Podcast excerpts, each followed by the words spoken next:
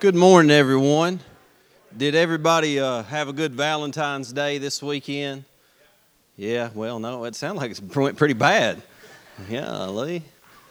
Uh, Valentine's Day can be a difficult, uh, difficult thing. It's a real challenge. You got to be on your A game. You know, there's a lot of expectations. Everything's riding on that, and what the gifts you get and all that stuff. But I'm glad, I'm glad you made it through this weekend. Hopefully, you did. It's, uh, it's awful good to see everybody this morning. Uh, so last week we, we started a sermon series called Little Foxes. And of course, there's a verse in Scripture in Song of Solomon, chapter 2, verse 15. It says that you must catch the little foxes, those little foxes that spoil the vine. And, uh, and, and we're, we're going to get into the second uh, part of that series. Now, this, this message, honestly, if I'm sitting down and I'm thinking, Lord, hey, I'm going to do a, a sermon series, I'm about to preach about something that if I had my druthers, I would not preach about it. Amen. And that is, I'm going to preach about marriage this morning. We're going to talk a little bit about marriage. And some of y'all are like, my Lord, this young man up here trying to give me marriage advice. I know how it is. I've tried to give marriage advice before and it didn't work out that well. So but regardless, let's not look at it as if it's coming from me. Let's look at it as if it's coming from the Word of God. Let's look at it, if it as if the Holy Spirit has something to impart to all of us this morning, regardless if we're married, if we're not married. The, the Word of God, Scripture, has the ability to go forth in the power of the Holy Spirit and speak to every person, regardless of who it comes through. Would you agree with that? Amen. So that's what we're going to focus on. We're going to get into the Word and we're going to talk about some little foxes. And the title of this message is going to be Gardens and Water Pots. And, and I want you to turn uh, to the book of Genesis. I'm going to read several verses out of chapter 2.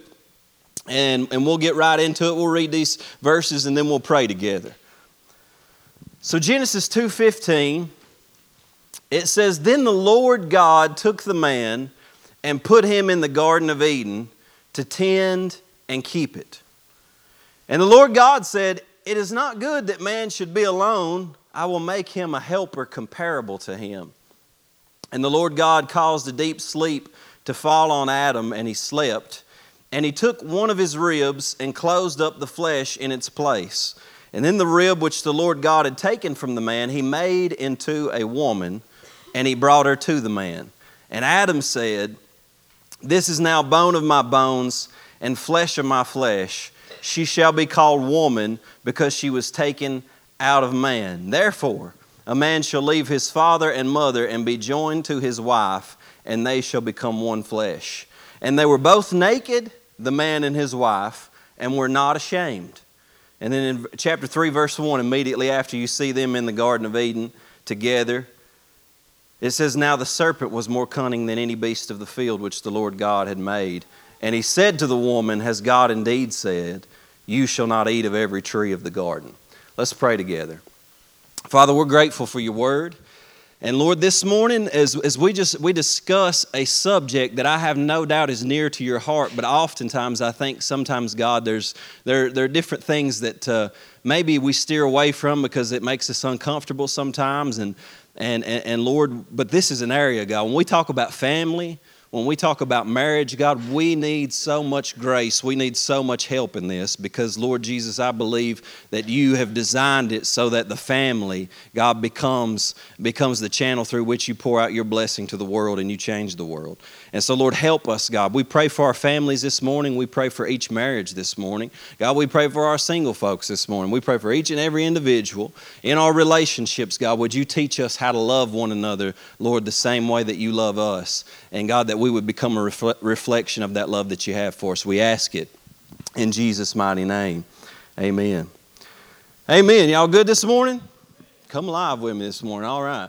So we're in uh, we're in Genesis chapter two, and we're talking about uh, obviously marriage. You, and you read that you read that scripture, and you see the first marriage between Adam and Eve. We know uh, that Adam is the Hebrew word for man. Eve is the is the Hebrew word for life. So God is saying this is the picture of human life and how it is supposed to operate. But it also in Genesis, you find out the reason that human life becomes so hard, so difficult. You find out that human life is full of sin and, and deception, and there's, and there's enemies that we face every single day that are trying to infiltrate the garden of our hearts. And when God creates man and woman, He places them in a garden called Eden. Now, Eden in the, he- in the Hebrew language means pleasure It means delight. It even means luxurious. And the point is, is that when God created man and woman, when He created humanity, He placed them in a garden and He said, Look, I'm, I'm, I'm wanting you to experience the fullness of my pleasure.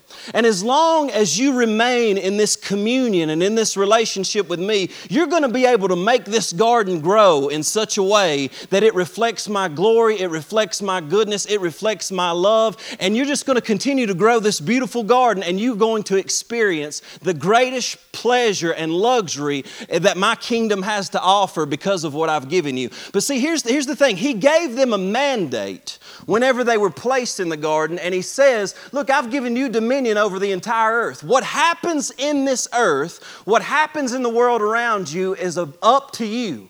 I've placed you here, put, made you in my image, and given you dominion and said, You guys got to make sure that you watch over this garden, you grow good stuff up in it. Remember the, the mandate that he gave them. He said, You've got to tend this garden and you've got to keep it. In other words, you've got to cultivate it. You've got to make sure that no weeds grow up in this garden. You can't allow any kind of bitterness or hatred or resentment or any of these things grow up in this garden, but you got to uproot those weeds that are growing in the garden. You got to grow good fruit in this garden. He said, But not only that, you you got to keep the garden. You have to protect the garden so that nothing from the outside that is not supposed to be here gets in. Amen.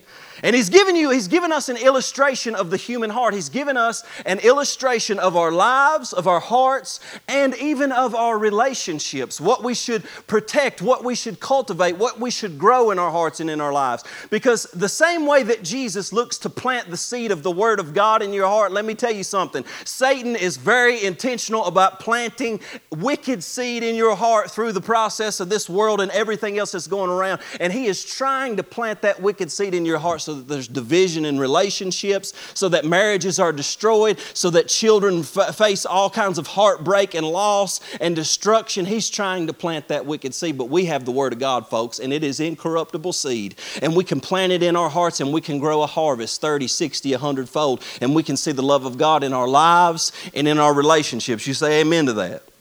See, the thing about God is this, and here's what you need to understand. We talk about Christianity and maybe even some of the most important things. We talk about revival, and people talk about, man, we need a revival in the church. We need a revival in the church. I can promise you this real revival will not happen in the church until it is first happening in the home. Right. Y'all got that one, right? Amen. God designed the church to be in, in, a certain order, but, but you, do you understand that parents have the responsibility of raising their children in a godly way so that the, the culture is actually impacted not because we have really cool churches or really good places to go to and worship on Sunday, but we have churches filled with people who so are in love with God that you can see it when you go to their house on Monday night. Amen. The church carries over into their homes and they begin to raise their children in a godly manner. And when you look at their marriage, it reflects God's love for His church. And you start to see this taking place because when, you when you see this, here, this is what the Bible even says. When God is talking about man and woman and He says, Look, it's not good for man to be alone, He says, I'm going to make a helper comparable to him. In the King James Version, everybody always said, well, it said help meet. And you kind of got this picture of the woman that just came alongside to sort of be subservient and, and help the man and all this stuff. But if you look in the Hebrew language, it's, it's actually this word, it, and it's a word that means a helper comparable to him. What it can really mean is a power facing opposite. In other words, and, and, and the Bible teaches this, hang with me because this is hard to get. But the Bible teaches that this is actually, first and foremost, the relationship of Christ and His church. Your marriage is supposed to be a reflection of the first marriage, and that is Christ and His church. And Christ looks at His church in the eyes, and the church looks back into the face of Jesus Christ, and they say, I'm so in love with you that I will reflect exactly what you look like. And see, Christ has decided that everything that He wants to do in this world, He's not going to do it alone. He is going to do it with somebody who He's intimate with, who's looking Him in the eyes, a helper that is comparable to Him, a power facing opposite Him. That's what the church is. And so when a man is, is, is, is alone, the scripture says, God said, Look, it ain't good that he's alone. He said, I'm going to make a helper comparable to him. I'm going to make a power facing opposite him.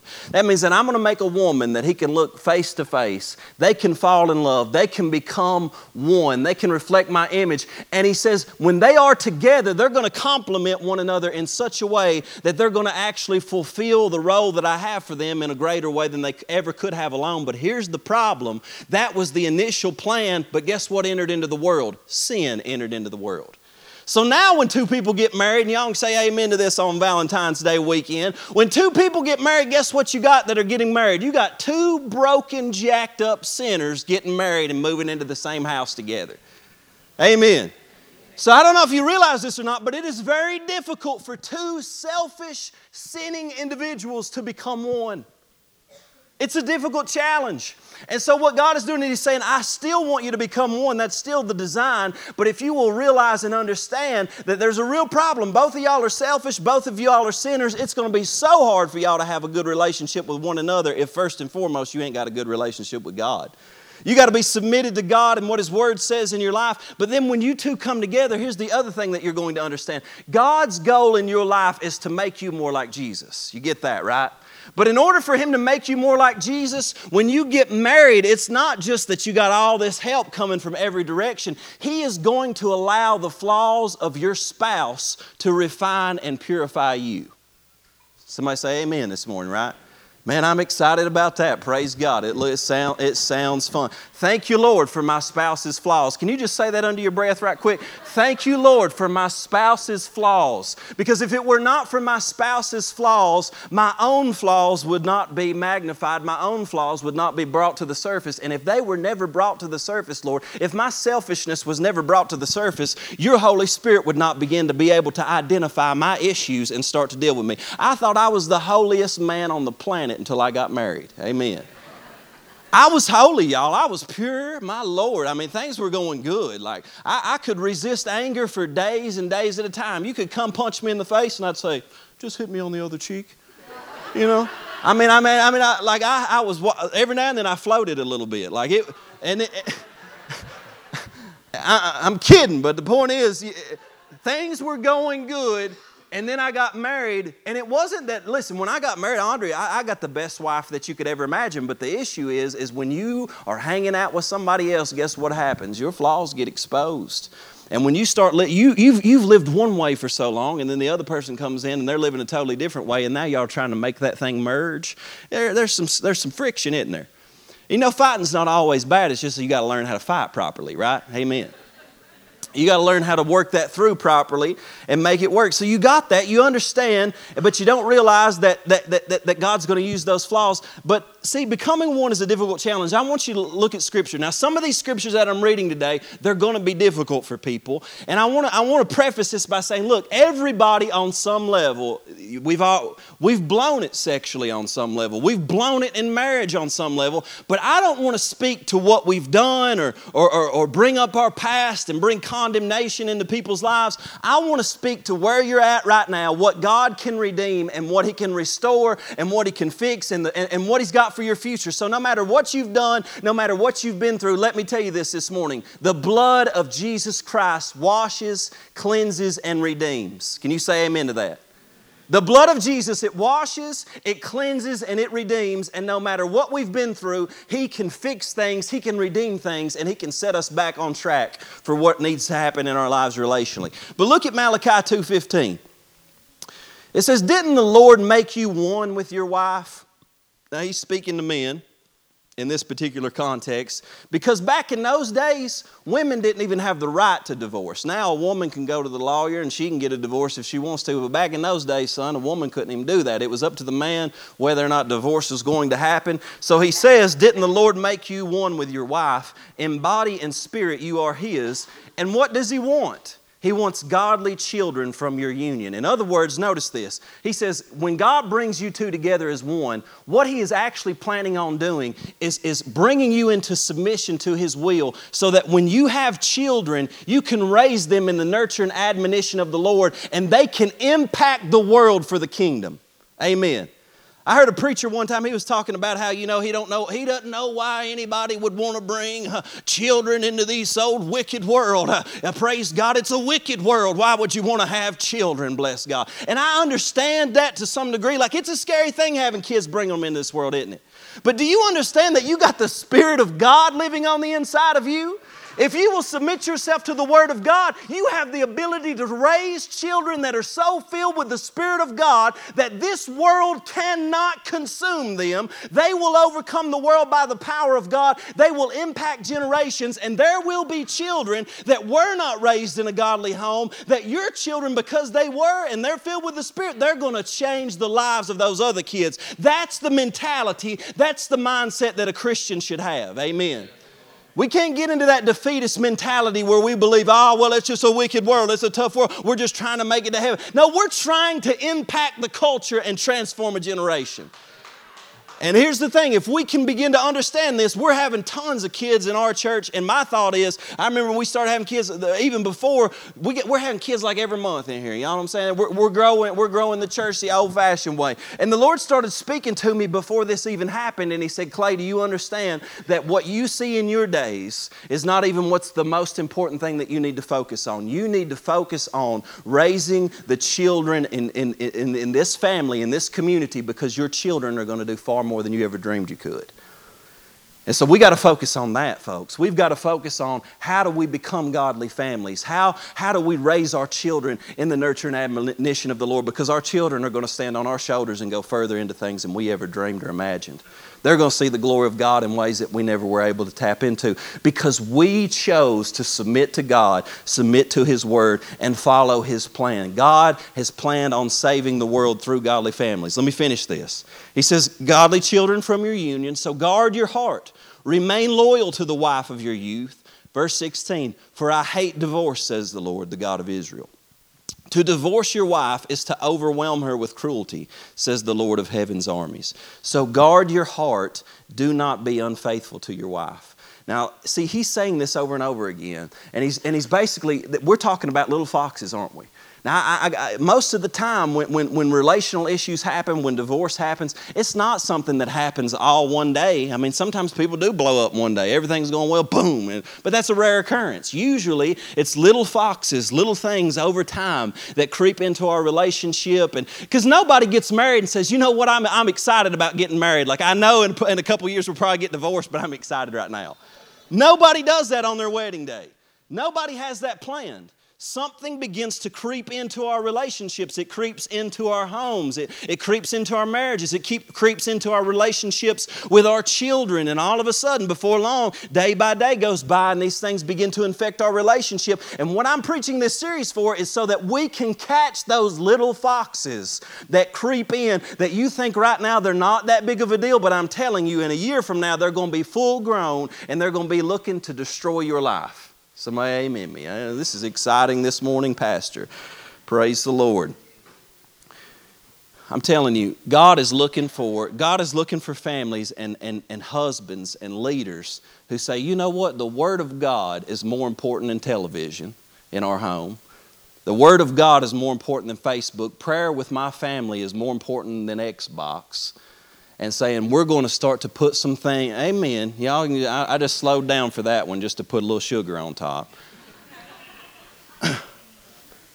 But see, we're looking for we're looking for family leaders who say this is what's important. This is what's important. We, we have uh, got a we've got a family. I don't even think they're here this morning, but the the, uh, the the Wolves. I got to go down and have dinner with their entire family, and they got like twelve kids, and and man, they're just.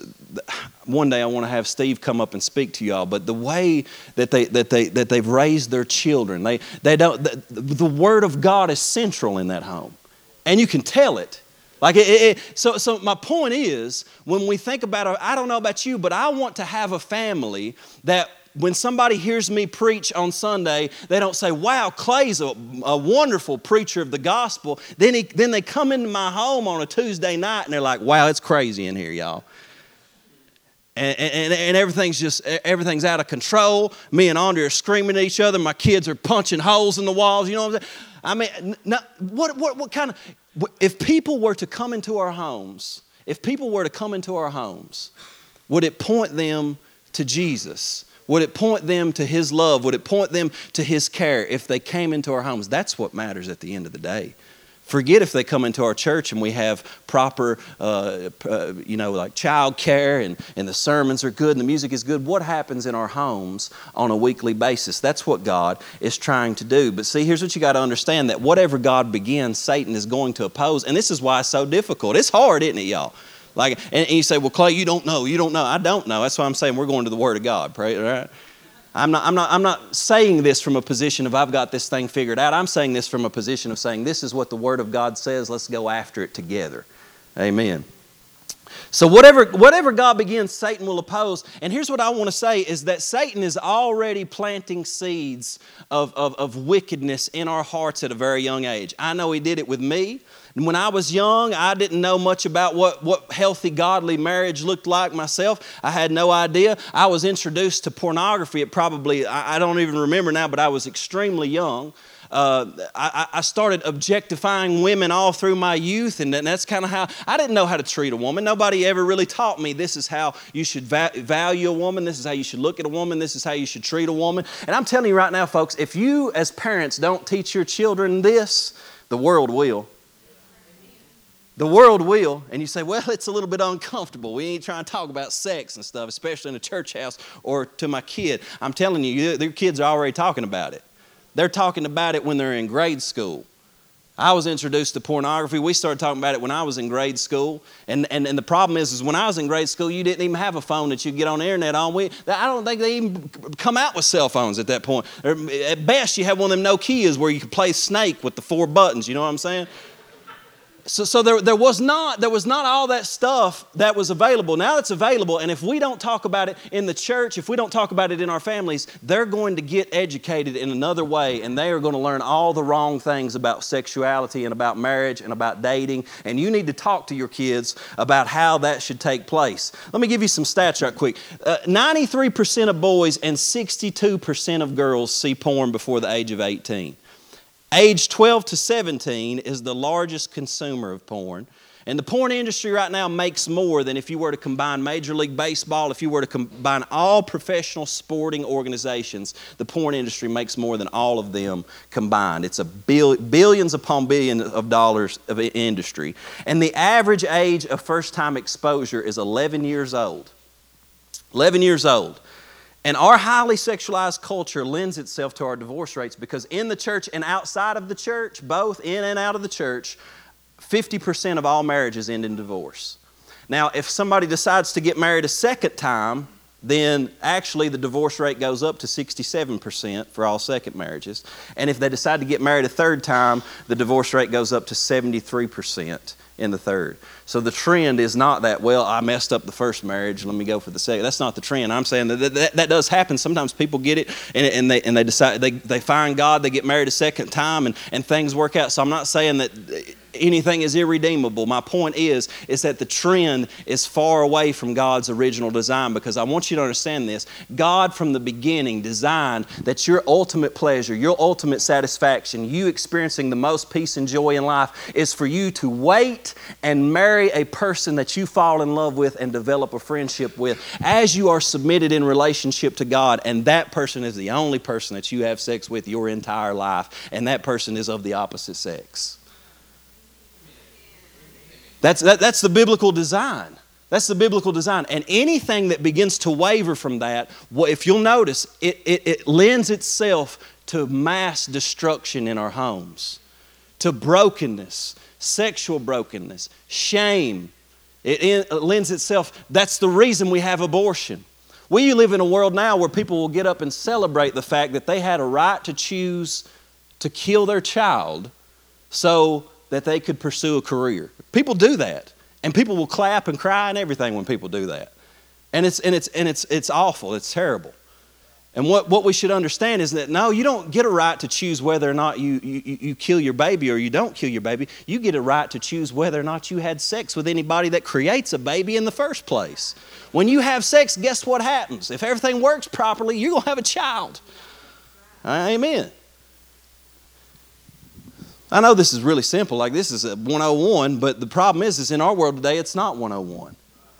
And you say, Well, I don't know. I, I just disagree with you, Pastor. I just disagree with that. Well, disagree with me on that and find out how much pain you're going to experience following the other way. It'll, it will happen. And that's the reason that in our families and in our culture, we're experiencing so much pain. Our homes are broken. Kids are, they don't, they, they, they, their, their parents are out of their home. Their parents are not around and, and, and they're broken. And we're trying as a church, we, we have to figure out ways to bring healing into these areas in people's lives. But see, where it begins is in our own homes, folks if we can't make sure that in our own homes we can, we're modeling this for the world as Christians, then we're not going to be able to, to reach out to the rest of anybody either because we look the same as they do. And again, this is not a word of condemnation because I know when I'm speaking about these topics, like I said, on some level everybody is broken. Like on some, if you go back and look at my past, it don't look that great. But there was a day when I met a man named Jesus Christ, and he set my life in order. And no, no man from the outside came in and said, "Clay, you need to get it together." Here's what the Word of God says: I got in the Word of God for myself. I let it wash over my broken, filthy soul, and I said, "Lord, I repent. I've been objectifying women. I've been mistreating people, and I'm ready to, to remain pure until God, you decide for me that this is the person that you need for me to marry." And then I will submit to that and I will do it. And that's what I did by the power of the Holy Spirit. And so everybody has an opportunity to say, Lord, I repent. I want to set things in order. And even in our marriages, we're going to go through some things here in a minute, but we want to set those things in order. And God has designed it this way. And he, he wants the establishment of the family unit. But if you remember in Genesis what we just read, as soon as that family unit is established, what happens? The serpent begins to creep in. He's trying to find a way into your home right now. He might already have a little bit of a way into your home right now. And what we got to identify is little foxes before they come in. And so let me give you, I got more points than a porcupine, as Donald says this morning. And so you may write a book by the time we're done, but we're going to go through them very quickly. Six little foxes that we must catch. Right? Six little foxes that we must catch. The first one is infidelity. Now, we, we, this is just this is being unfaithful to your spouse, cheating, right? And we say this is well, you know, surely Clay, you ain't got to tell that, tell that to church people. Yeah, you do. Y'all obviously ain't pastored them. When people get married, they say, and I, have married over 20 some couples now, and one of the things that we'll say when we're doing our vows is forsaking all others, living only unto you as long as you both shall live. And I wonder how often we actually say those and, we, and whether, we, whether we mean it or not. Tw- listen to this 25% of men, 15% of women have committed adultery. One in four men who are married have committed adultery in some way. 15% of women have and, or had sex with somebody they're not married to. 60% of men and 39% of women say kissing is not cheating. Yeah, I heard that. Somebody about ready to slap somebody right then. Whap! yeah. 55% of married Christian men view porn once a month. Now, when we talk about faithfulness, what are we talking about? Because we're not, I'm, just, I'm not just talking about you. People, people oftentimes are emotionally unfaithful with other people. There's, they're, they're, they don't have healthy boundaries in their relationships with the opposite sex, and you know some, some of the things. Like, like I, sometimes I, I talk to, to, to, different to, to different women that are even in our church sometimes on the phone or, or we text. But I can promise you this: if if I'm in a conversation with you and you're of the opposite sex, my wife knows about it. You understand what I'm saying? There's no, I'm not hiding any of that stuff. That stuff is out in the open. There's always knowledge of that because you got to be careful about the boundaries that you set in those areas because you could be flirting with something that is, that is a boundary there that, that, that you need to watch out for. Now, how do we end up doing something that we'd never do? Because most people, again, never get married and say, you know what, I believe I'm going to get married and about a year in, I'll probably cheat on him. Nobody says that. Something starts to creep in. And some of you, you've, you've entered into relationships and you've got a lot of hurts, you've got a lot of wounds, you've got a lot of difficult things that you need to talk to somebody about and address those issues. If you've got addictions, if you've, got, if you've been involved in sexual abuse, you need to talk to somebody about that stuff. You need to open up and, and, say, man, I need to deal with some of these issues and, and get some help in those areas. But see, we bring a lot of baggage into these relationships and we have these issues and we've never even addressed them once and we think that our relationship is going to go just, just all peachy and it's just not the case. Now one of the things is, is, is and this is for single people one don't rush into any relationships. And two here's the other thing. Good christian people what i've noticed about them is they will rush into marriage because because they want to have sex, but they want to do it the right way, and I promise you that usually never works. You got to take some time to get to know your spouse and figure out if y'all are actually friends first. Amen. Like it, that, that's, why, that's why God designed it the way that He did. He designed it the way that He did so that there would be courtship. You would develop a friendship with that person, and from that friendship, your love would be being cultivated. But every relationship that is just based on sex, whenever the, when, whenever the stuff hits the fan, it begins to shatter and crumble because you're, you've built it on a faulty foundation. At the end of the day, sex ain't going to hold your marriage together, right? Everybody gets old, things, you know what I'm saying? Amen right? We don't look as good as we did several years back. Secondly, don't put yourself in the wrong situation. The Bible says flee sexual immorality. And you know that the scripture says put no confidence in the flesh? I've told this before, it's a really funny joke, but we were in a small group one time at a, past, at a church I used to pastor, and this young woman said, said You know what, Clay? I, I mean, the thing about you is you're different. I, I'd trust you in a room full of naked women. I looked at her like, What in the world are you talking about? I said, I wouldn't trust me in a room full of naked women. You put no confidence in the flesh. First of all, what in the world am I doing in a room full of naked women? You don't put yourself in a situation that could tempt you to do something. Look, look, listen to me, folks. If you struggle with getting too intimate with your computer, put it in a public place where you'd have to do whatever you'd have to do in front of somebody else.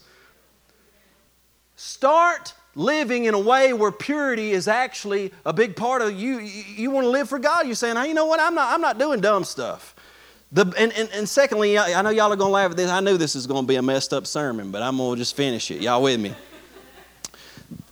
The best defense is a good offense. Here's what Proverbs 5 says. Now, this is just Bible, y'all. Listen to this. It says, My son, share your love with your wife alone Drink from her well of pleasure and from no other. Why would you have sex with a stranger or with anyone other than her? Reserve this pleasure for you and her alone and not with another. Your sex life will be blessed as you take joy and pleasure in the wife of your youth.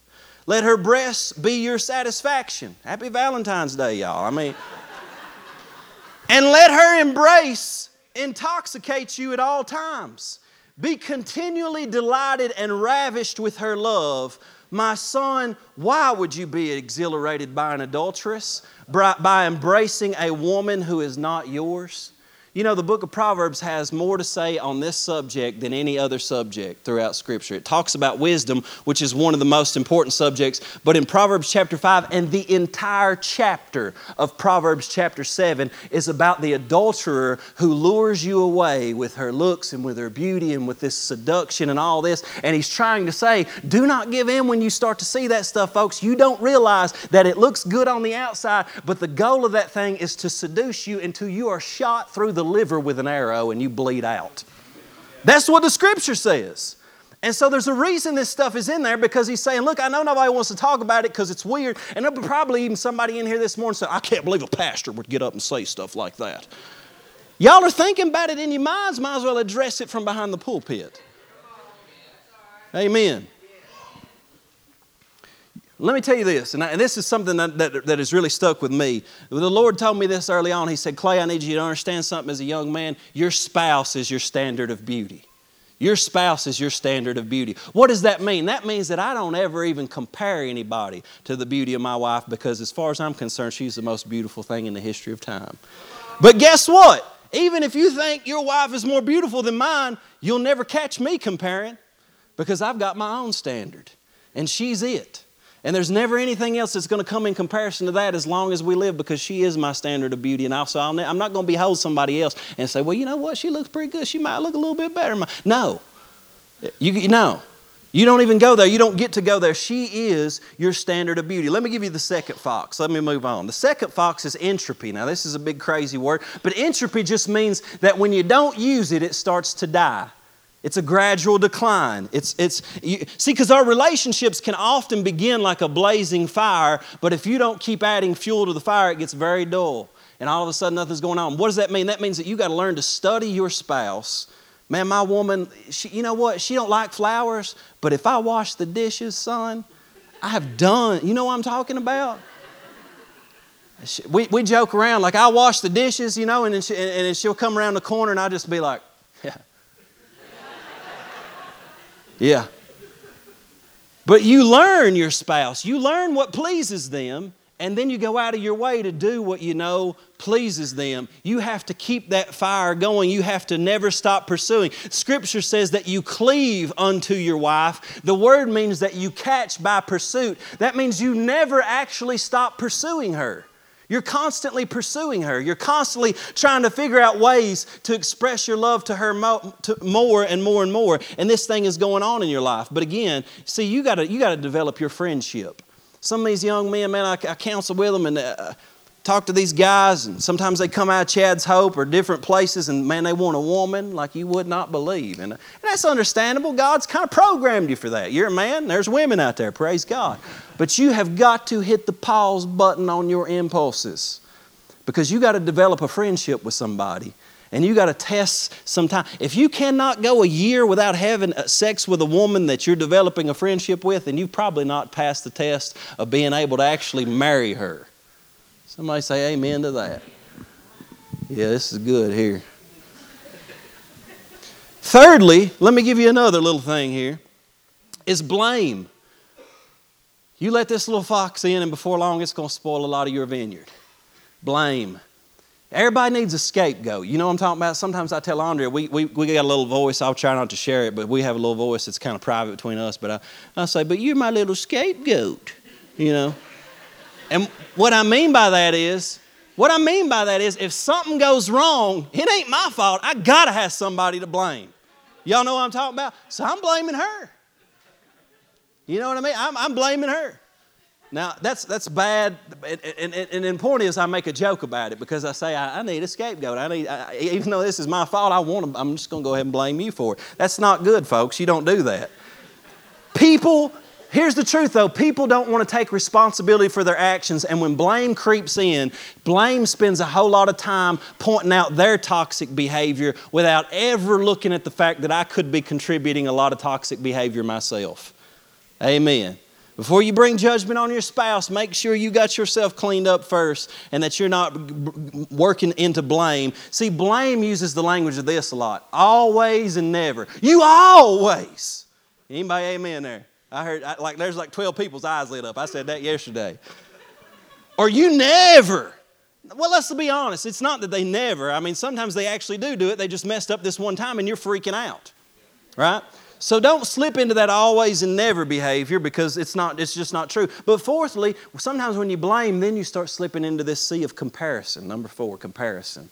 The grass is always greener on the other side. I know some of y'all, you get on Instagram and you see some big handsome man getting his wife flowers, and you start, y'all start comparing your husband to him, and, and you say, Man, I wish I had somebody love me like that. And, and, and, and, and all, this, all this stuff comes in again, you married the person.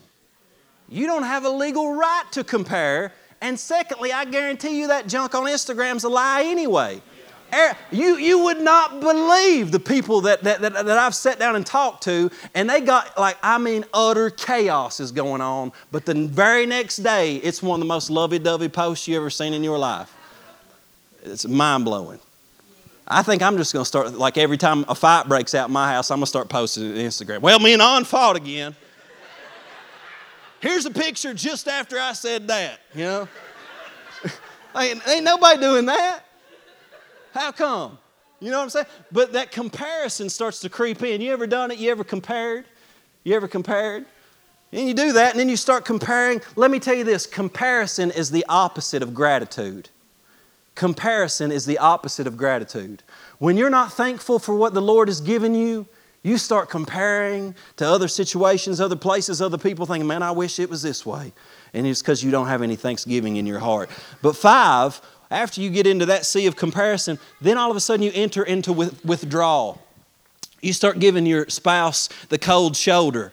You know, you withdraw, you're playing, you're giving them the cold shoulder, you're giving them the silent treatment. Sometimes people withdraw into all sorts of different things, all sorts of different behavior. And see, when you withdraw, you are actually undermining any chance for forgiveness or reconciliation or healing. I remember, and here's the thing if the Holy Spirit is actually guiding your life, He ain't going to let you do this. I promise you. I remember when Andre and I first got married, we were living in Barberville when we first got married. And, and, and I, I've never heard the Holy Spirit speak to me so strongly. We had a big fight, and she just went in there and shut the door, and she was going to bed. And I said, Yeah, you go and go to bed. I ain't. Uh-uh. And I was sitting there watching TV, just going to let it happen. And I felt the Holy Spirit overwhelm me, and, and he, dropped the, he dropped the scripture in my heart that said, Do not let the sun go down on your anger. And he so hit me with that that I, we've never been able to do it since. We have not went. We went to bed angry at each other before, uh, or, or we, I'll, I'll, say we've we've. It's been late and we've been angry at each other, but never have we ever stopped without saying, "Look, forgive me. I'm sorry. I was wrong." We just don't allow that stuff because if you let that thing go one night, you wake up on it, you don't have time to deal with it the next day, you go through mulling on the day over it, and, and that bitterness is taking root in your heart. You're withdrawing. You get home, you still got the cold shoulder. I'm going to wait on him to do it. He's going to say something to me. And all that stuff just starts to leak in, and you need to take the high road. You need to humble yourself. You need to apologize. Amen. This is good. Number six. Number six. I told you I got a lot of points. We may get through this. Golly. It's getting late. Excessive individuality. But here's the truth of the matter. Every, yeah, I, I got in the habit of this. I, I, call Andre, I say, I say, hey, get your car over there. You know, clean up your house. So, there are no personal singular pronouns in this thing. What, what's hers is yours, what's yours is hers. And the American culture begins to decide that, well, it's important that you maintain your individuality. No, you all have become one. Okay? That means you don't get to be an individual any longer. When you seek each other's desires, you are actually benefiting yourself. Somebody amen me right there. When I seek my wife's desire, I'm benefiting myself. But see, just not failing in a relationship is not enough. God wants us to thrive, and it's our relationships that He wants to pump His blessing through. Now, I'm not going to read these scriptures, but in John uh, chapter 2, Jesus does his first miracle. He goes to a wedding, he's invited to a wedding. Amen. Notice that he was invited in John chapter 2 because you have to be the one that invites Jesus into your home, invites Jesus to your wedding and into your marriage.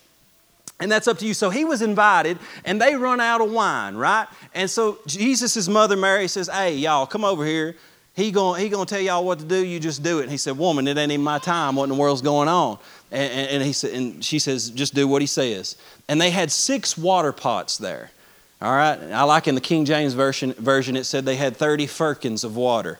I dare you to go to McDonald's or Wendy's or somewhere here and say, hey, y'all care to give me a, a and a Coke right quick?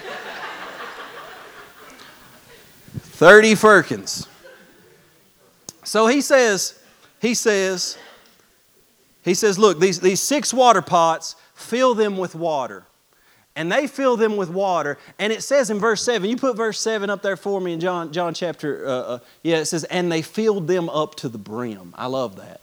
They didn't just fill them up, they didn't go halfway. They decided, you know what, I'm about to see a miracle right here. I'm going to fill this sucker up to the brim. And if you want to see a miracle in your relationships, if you want to see a miracle in your church, you can't go halfway with stuff. If you want to see a miracle in your marriage, you can't go halfway. You get to determine how much of a miracle is released in your life. This man produced all kinds. He turned the water, the bland, the, the, the, the thing that had no flavor, that had no life, he turned it into wine, but they had it filled up to the brim. You have a part to play in your miracle. And it's not just about avoiding the wrong things, it's about filling up the right things in your marriage.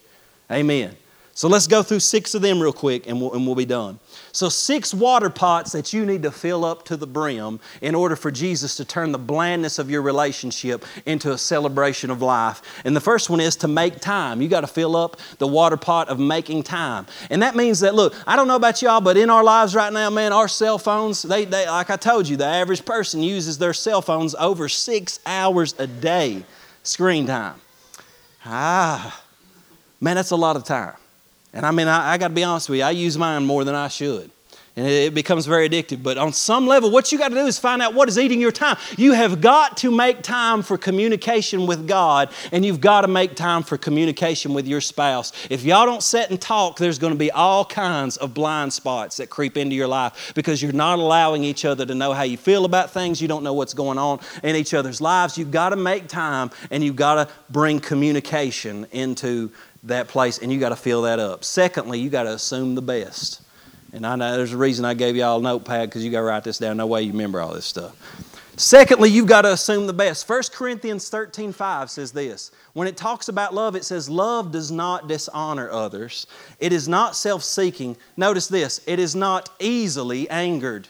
That word easily angered can mean to be overly sensitive. It can mean having sharp edges. You get angry just at the drop of a hat. Somebody says something to you, it's not your way, when you want it, how you want it. Man, I, I'm going to respond with anger. Can I, can I tell you that a lot of times when you respond with anger, the truth is you're just trying to manipulate the situation? Amen. It keeps no record of wrongs. It always protects, it always trusts, it always hopes, it always perseveres. Notice verse 7 in the Passion Translation Love is a safe place of shelter, for it never stops believing the best for others. Love never takes failure as defeat, for it never gives up. It never stops looking, never stops believing the best for others. In other words, you can never assume that they meant to hurt you assume that they love you. Assume that something else is going wrong. Don't ever assume that they actually meant to hurt you and cause you harm. That was not their goal, and love does not keep a record of wrongs. Now, I know a lot of times in marriage, someone, because whenever I do any kind of marriage counseling, they actually come in and the first thing they do is unload the laundry list of all the wrongs. Well, this is what they've done. Boom, let me have that laundry list. And then I say, well, let me take that list. We're going to tear that up because we're not keeping a record of wrongs. Now, we can address those issues, but you don't get to bring these up after today. Somebody amen me. Keeps no record of wrongs. Number three, well, let me say this. We only got one scorecard in our marriage. It's not you versus them, it's you all versus everything else. And when one wins, y'all both lose. When one wins, you both lose. So you need to figure out how to get on the same scorecard and work together. Number three is know your role. One of the things when people talk to, you know, about which Andre and I, we've been married just a little bit over five years. And somebody, and I was talking to one of my buddies, he's from out of town, so I can use him, but, but he, he'd been married just a little bit longer than me. He said, Man, y'all been married five years now on our last, last uh, thing. He said, Gosh, I bet this last year was tough. Usually that fourth year is like when it, when it really started. And I was being totally honest with him. I said, Man, I don't know why people keep saying this stuff. I said, I promise you that I feel like marriage has gotten better every year and it gets deeper. And I find out more about the love of God. Because if you're led by the Holy Spirit, God's just going to reveal more and more love to you because there's so much untapped potential in His love and in every relationship that you have. If you are not experiencing that, you need to check your relationship with God and say, Holy Spirit, why am I not learning love more? If I'm going from glory to glory, if I'm going from faith to faith, my marriage should actually be getting better every year because I'm becoming a more loving person. Amen. And so we want that. And, I, and I'm not saying that to boast, I'm just saying that you, you have to learn to do that. But one of the things is that we do know our role. And the role is this it's mutual submission. Now, I know scripture, you know, people, people love the verse, especially men, they love the verse. They love it when it says, you know, wives submit to your husbands. And, and the picture you get when you say that is like the husband just sitting over here on the couch, you know, just like drinking a pop and saying, hey, get over and do it right quick. You know, that, that's kind of the picture you get. I promise you, that's not the biblical picture. Okay? The biblical picture is not that a woman just is subservient to this dude who bosses somebody around, because the biblical picture is Christ and His church. Can you ever imagine Christ giving the, His church a commandment like that? No, matter of fact, it says that Jesus comes to His church and He stoops down and He washes their feet. Yet He gives them a command, but not before He makes them breakfast. He says, Go into all the world. What does he do first? He gets up early in the morning, makes them fish, gives them breakfast, washes their feet. Then he says, Go into all the world and preach the gospel. In other words, you lead by serving as a man. It says, Wives, submit yourselves to your husbands. But then right there in Ephesians 5, right after that, it says, Husbands, love your wives like Christ loved the church and gave himself up for her, that he might sanctify her by the washing and the cleansing of the water of the word. So, yeah, wives are to submit to their husbands, but husbands are to lead like Christ led the church, and they are to lay down their lives for their wives. And they are to wash their wives with the water of their word so that they speak the purpose and the destiny into their wives. That's your responsibility as a husband. Amen.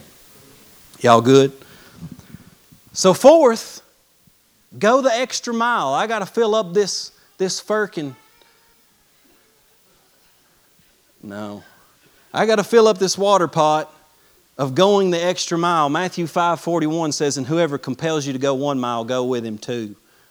In Jesus' time, a Roman soldier had a legal right to come to any man on the side of the road and say, Look, I'm carrying this up here. You got to carry this one mile with me.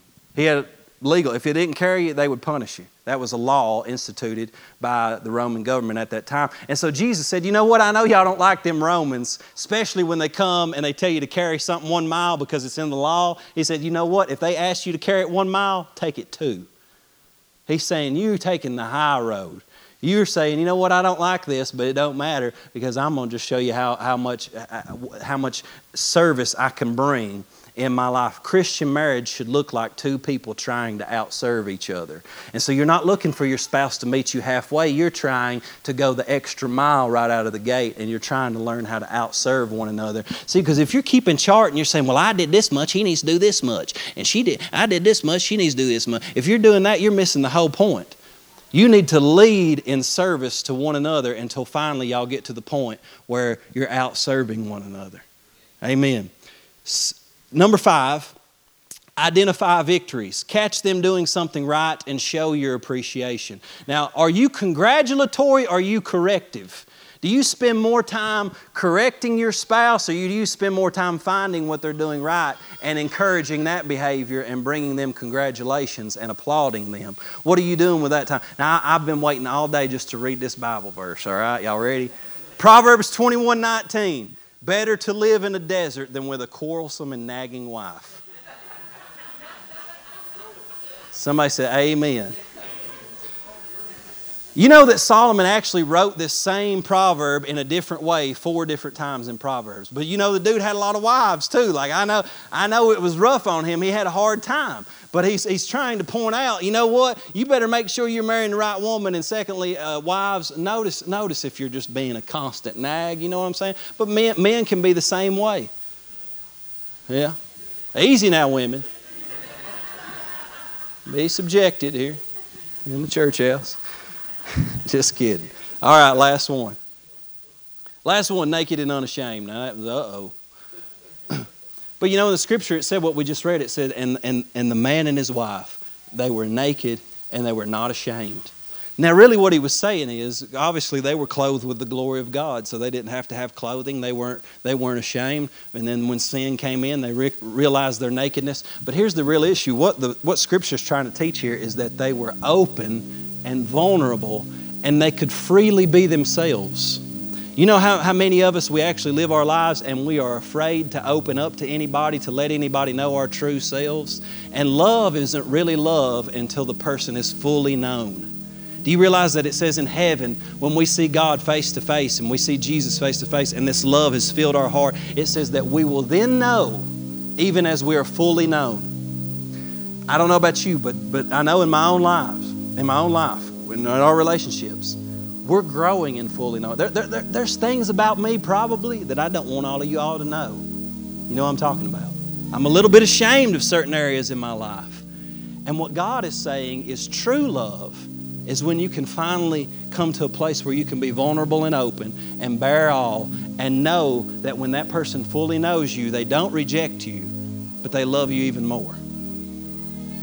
And that's what he said. He said they were naked and they were unashamed. So, what you've got to build is you've got to build that intimacy. You've got to be able to share your heart, your secrets, and open up and be vulnerable first and foremost with God. But you also got to be vulnerable and open with your spouse and with yourself and say, This is who I am. And I'm, I need, because, because if you don't open up, if you hide all these things, you're never going to really open up to the point where you can receive true love from God or from anyone else. So you got to learn to open up. And here's the thing we don't want anything in our relationships that will make us hide and keep secrets. And here's what I want you to know, and this is, this is where, we, where we end it all, is, is that in, in your marriage and in your life, you got to constantly let the blood of Jesus wash over that thing.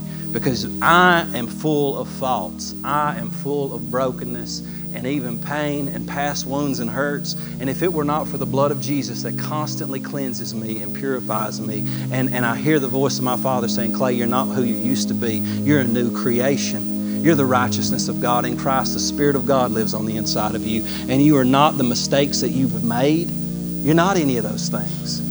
So I want this morning for you to understand that that the blood of Jesus comes to cleanse you, to give you forgiveness, to give you healing. And even when there's been mistakes in your marriage, like you could start right here today and say, "You know what? We've made a couple of mistakes, but guess what? We're human beings and we're broken and we're flawed, and that's all right. We've made some mistakes. That don't mean our marriage is over. God still has good intentions for it. Honey, we're going to let the blood of Jesus come in and cleanse these mistakes and say, "You know what?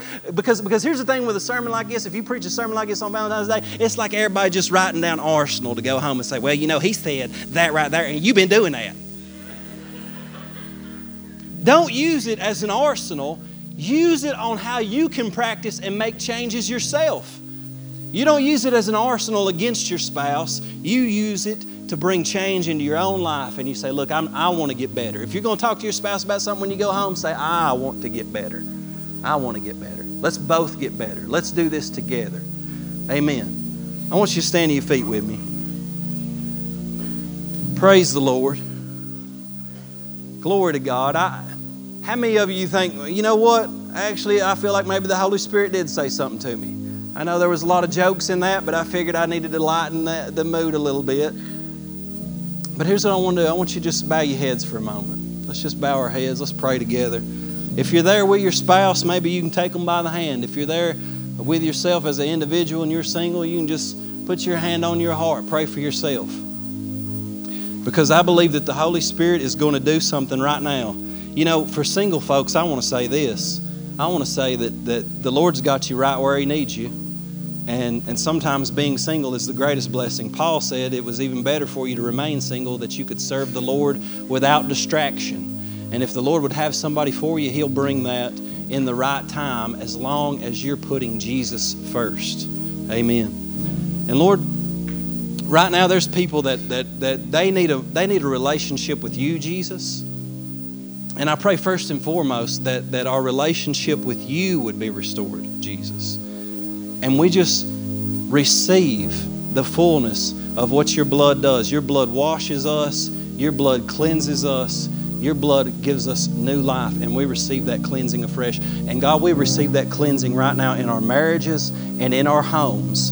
And Father, I pray that the husbands and the wives and even the children, God, that there would just be an impartation this, today of your Holy Spirit and your presence to bring about healing, to bring about reconciliation, and Lord Jesus, that our marriages and our families would become a reflection of your goodness and your holiness and your purity, Lord Jesus. And God, just that when people look at our families, Lord, they would say, Man, I, I see Jesus in that. I see a better way. And it would lead people to Christ. That's what we want to see, Father. So we thank you for it, God. We ask those things in your holy name. And we thank you for it, God. In Jesus' mighty name. I want you all to just uh, take some time. I want you to just pray we got a baptism we're going to do here in just a moment, but just they're going to sing one song as we transition into baptism right here. And at your seat, you can pray. You can come forward and pray if you'd like. But listen, if you need prayer for something specific, I'd like for some of our people that, that, do, that do pray just to come forward and maybe be available. Because if you need prayer for healing in your body, in your heart, in your marriage, or if you want, you want to say, man, I'd like to talk to somebody about giving my life to Jesus and getting things in order, please come forward and let us know. We'd love to pray with you. But just let's take a minute together here. Let's worship just for a moment.